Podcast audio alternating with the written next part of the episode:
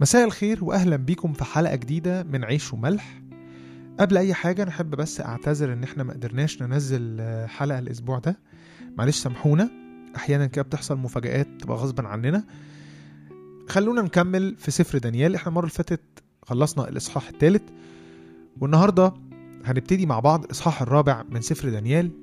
الإصحاح ده بيخرجنا خالص من قصة دانيال وقصة الفتية الثلاثه وبيحكي قصة مكتوبة في صيغة جواب أو رسالة.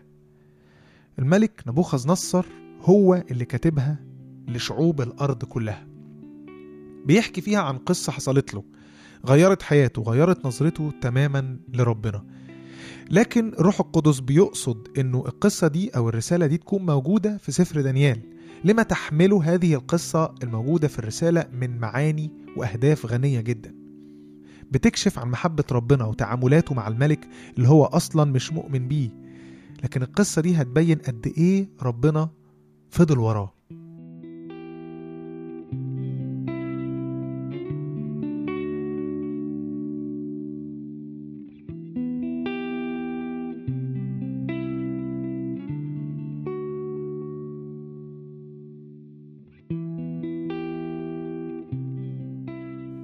الإصحاح بيبتدي إن الملك بيدي افتتاحية للرسالة كده تعالوا نقراها مع بعض.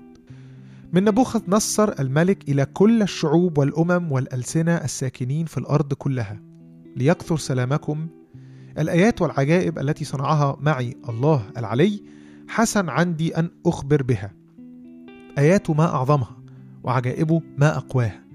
ملكوته ملكوت أبدي وسلطانه إلى دور فدور.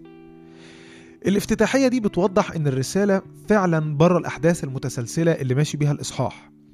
دي حاجة كده اتكتبت لوحدها وفعلا بيقال إنه اتكتبت في آخر سنتين من حكم الملك قبل ما يموت.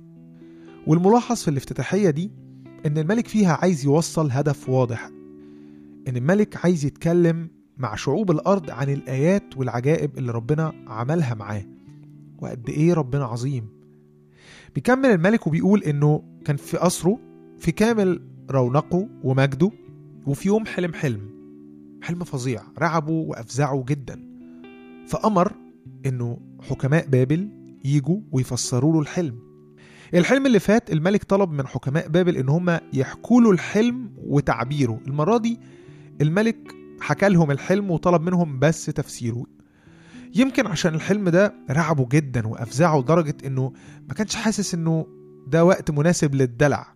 هو كان مرعوب من الحلم وعايز أي حد يفسره له وخلاص.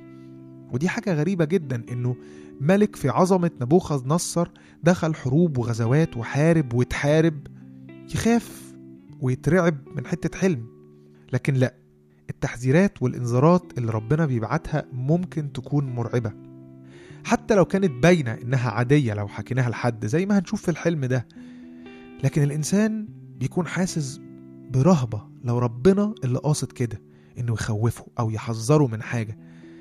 زي أي حلوة قوي قالها بولس الرسول في رسالته للعبرانيين إصحاح العاشر عدد 31 المخيف هو الوقوع في يدي الله الحي. راديو ملاح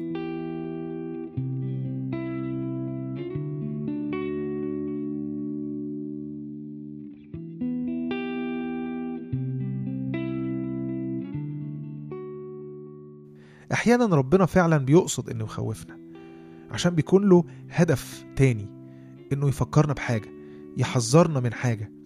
وبيكون أكيد جرب طرق تانية قبلها ما فيهاش التخويف زي ما عمل برضه مع الملك لما حلم حلم التمثال ودانيال حكى له الحلم وفسره له ومن خلال المعجزة دي عرف إله دانيال. ولما الفتية التلاتة اترموا في أتون النار الإصحاح اللي فات وربنا ظهر جوه الأتون والملك شاف. وطلعوا الفتية هدومهم ما فيهاش ريحة النار حتى. الحاجات دي كلها كانت رسائل واضحة للملك إنه يعرف ربنا وعظمته لكن واضح إن الملك كان مستمر في غروره وكبريائه. وعشان كده ربنا قصد إنه يخوفه بالحلم ده. فكرة الخوف من ربنا دي فكرة إحنا أحيانا بنتجنب الكلام عليها. وده عشان إحنا عارفين واختبرنا حنية ربنا ومحبته وغفرانه وصلاحه الغير محدود.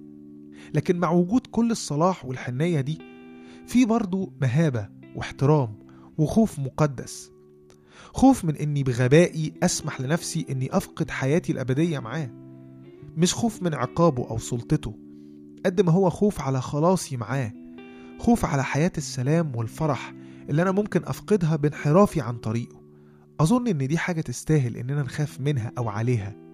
لكن القصة دي بتثبت إن ربنا مش بيسيبنا بسهولة. لأن إحنا غاليين قوي عنده. والخوف دي وصية. بولس الرسول في رسالته لفيليبي الإصحاح الثاني عدد 12 بيقول بل الآن بالأولى جدا في غيابي تمموا خلاصكم بخوف ورعدة. وفي رسالة بطرس الأولى الإصحاح الأول عدد 17 في آية بتقول وإن كنتم تدعون أبا الذي يحكم بغير محاباة حسب عمل كل واحد فسيروا زمان غربتكم بخوف. ودي مرحلة بدري برضه لأنه المرحلة اللي بعدها ربنا هينفذ تفسير الحلم اللي هنعرفه دلوقتي.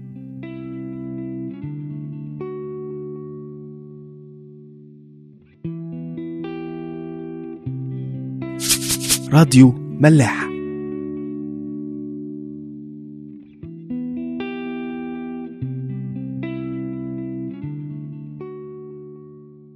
الحكماء والمجوس اللي الملك طلبهم علشان يفسروا له الحلم للأسف ما عرفوش تفسير الحلم.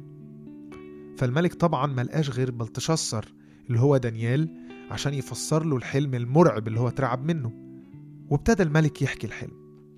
الحلم باختصار إنه كان في شجرة عظيمة قوي وسط الأرض مليانة أوراق وثمار. الحيوان بيستظل بظلها والطيور بتسكن فيها. شجرة في منتهى الروعة والعظمة والجمال. وبعدين فجأة ظهر قدوس نزل من السماء وأمر إن الشجرة دي تتقطع وتتقطع كل أغصانها وأوراقها وثمارها ولكن نسيب الساق الساق اللي هو جذع الشجرة ويتربط الجذع ده بحديد ونحاس ويتساب كده في الحقل مع الحيوانات ويتساب بالمنظر ده سبع أزمنة. بس هو ده الحلم اللي حلمه الملك. يبان إن هو مش مرعب لكن الملك قام مرعوب منه. قال لدانيال إن مفيش أي حد من حكماء بابل ولا العرافين ولا السحرة عرف يفسر الحلم الغريب ده. طبعا دانيال لما سمع الحلم ده اتثبت وما بقاش عارف يقول إيه لأن تفسير الحلم ده في منتهى القسوة على الملك. فالملك لما شاف دانيال خايف قال له قول ما تخافش إيه بقى تفسير الحلم؟ دانيال قال له الشجرة الكبيرة العظيمة اللي واصلة للسما دي هي أنت يا جلالة الملك بعظمتك وسلطانك والقدوس اللي نزل من السما وأمر إنها تتقطع ويتساب جذعها مربوط بحديد ونحاس بين الحيوانات ده الله القدوس اللي قضاؤه عليك هو إنه هيجي يوم هيطردوك من بين الناس وهتسكن مع حيوانات البر وهتتشرد وهتفضل كده لمدة سبع أزمنة. اللي هم سبع سنين يعني. ومعنى إن الساق بتاعت الشجرة هتفضل موجودة إن مملكتك هتفضل ثابتة لغاية لما ترجع من السبع أزمنة اللي هتتشرد فيها دي. هو ده الحلم وتفسيره. الحلقة الجاية هنتأمل شوية في الحلم وهنعرف إزاي يتحقق فعلا بعد وقت مش طويل من لما دانيال حكى الحلم للملك. نشوفكم الحلقة الجاية. تصبحوا على خير.